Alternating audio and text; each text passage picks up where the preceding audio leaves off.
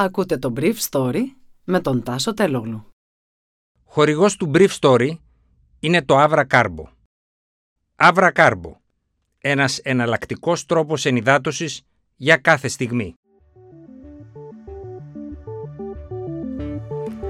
Καλημέρα σας. Σήμερα είναι Παρασκευή 20 Μαΐου 2022 και θα ήθελα να μοιραστώ μαζί σας αυτά τα θέματα που μου έκαναν εντύπωση. Η Αμερικάνικη Γερουσία εγκρίνει άλλα 40 δις βοήθειες για την Ουκρανία ανεβάζοντας το συνολικό λογαριασμό για τον Biden στα 54 δις. Διώξεις σε τεσσάρους υπαλλήλους για το ορφανοτροφείο της Καλυθέας με επιφυλάξεις της Εισαγγελίας Αθηνών και της τοπικής δημοτικής αρχής. Η Γερουσία πέρασε άλλη μια βοήθεια 40 δισεκατομμυρίων δολαρίων για στρατιωτική και οικονομική βοήθεια για την Ουκρανία προκειμένου να βοηθηθεί η χώρα αυτή να αποκρούσει τη ρωσική επίθεση. Έτσι, η συνολική βοήθεια της Αμερικάνικης διοίκησης Biden προς την Ουκρανία προσεγγίζει πλέον τα 54 δισεκατομμύρια δολάρια. Η πλειοψηφία ήταν καθαρή, 86 υπέρ με 11 κατά και μάλιστα με τους γερουσιαστές των δύο μεγάλων κομμάτων, τους Δημοκράτες και τους Ρεπουμπλικάνους, να ψηφίζουν υπέρ του πακέτου. Υπήρξαν παρόλα αυτά κάποιοι Ρεπουμπλικάνοι οι οποίοι θεώρησαν ότι είναι ανάντια στα αμερικανικά συμφέροντα να ψηφίζουν υπέρ ενός τόσο μακροχρόνιου πολέμου. Ο εκπρόσωπος της δημοκρατικής πλειοψηφίας στη Γερουσία Τσακ Σάμερ από τη Νέα Υόρκη είπε ότι περίμενε και ήλπιζε η πλειοψηφία να ήταν απόλυτη, να υπήρχε δηλαδή ομοφωνία σχετικά με την ψήφιση του πακέτου. Παρά το γεγονός ότι και στα δύο κόμματα, είπε ο κ. Σάμερ, υποστηριζόταν το σχετικό πακέτο, υπάρχουν κάποιοι ρεπουμπλικάνοι οι οποίοι είναι αντίθετοι στη χρηματοδότηση της Ουκρανίας. Ο εκπρόσωπος της μειοψηφίας στη Γερουσία, Μίτς Μακόνελ, ο οποίος μάλιστα μίλησε με τον πρόεδρο Ζελένσκι την περασμένη εβδομάδα, είπε ότι η ασφάλεια της Αμερικής θα καθοριστεί από το αποτέλεσμα αυτού του πολέμου. Ο κ. Μακόνελ είπε ότι το κόστος της υποστήριξης της Ουκρανίας θα πρέπει να σταθμιστεί με το κόστος της ήττας της σε έναν πόλεμο εφόσον τελικά χάσει.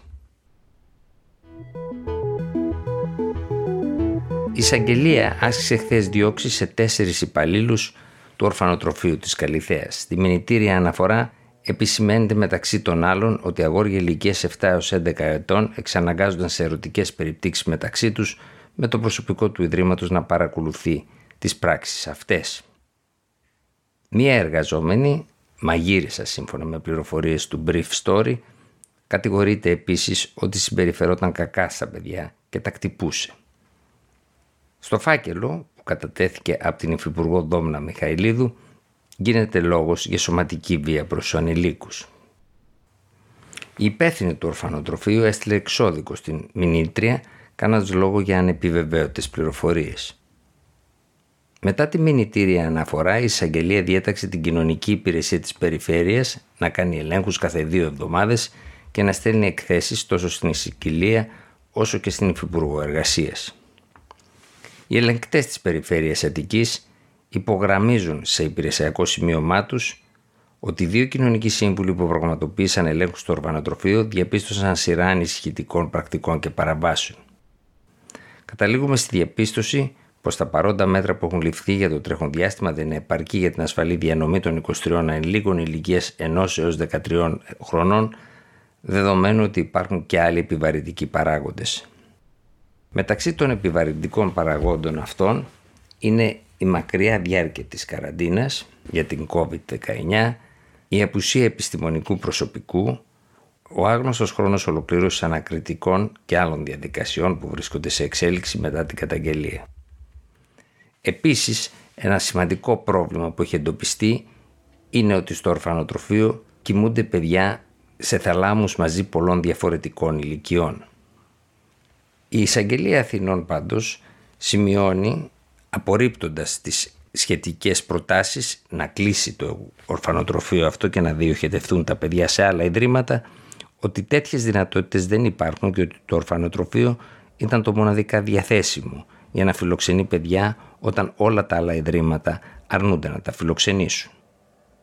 Στην έκθεσή τους, οι δύο κοινωνικοί σύμβουλοι της περιφέρειας τονίζουν ότι η καθημερινότητα των παιδιών είναι στα χέρια παιδοκόμων οι οποίες αντιλαμβάνονται τα καθήκοντά τους ως κάλυψη των βασικών αναγκών των παιδιών χωρίς να έχουν εκπαίδευση, καθώς ένα ίδρυμα δεν είναι απλώς ένας χώρος που ζουν τα παιδιά κάποιες ώρες της ημέρας. Πρόκειται για παιδιά, σημειώνει δύο κοινωνικοί λειτουργοί που προέρχονται από ευάλωτες πληθυσμιακές ομάδες, κακοποιητικά περιβάλλοντα και απαιτούνται προσεκτικοί και εξατομικευμένοι χειρισμοί για την ψυχική και σωματική τους υγεία. Ήταν το Brief Story για σήμερα Παρασκευή 20 Μαΐου 2022.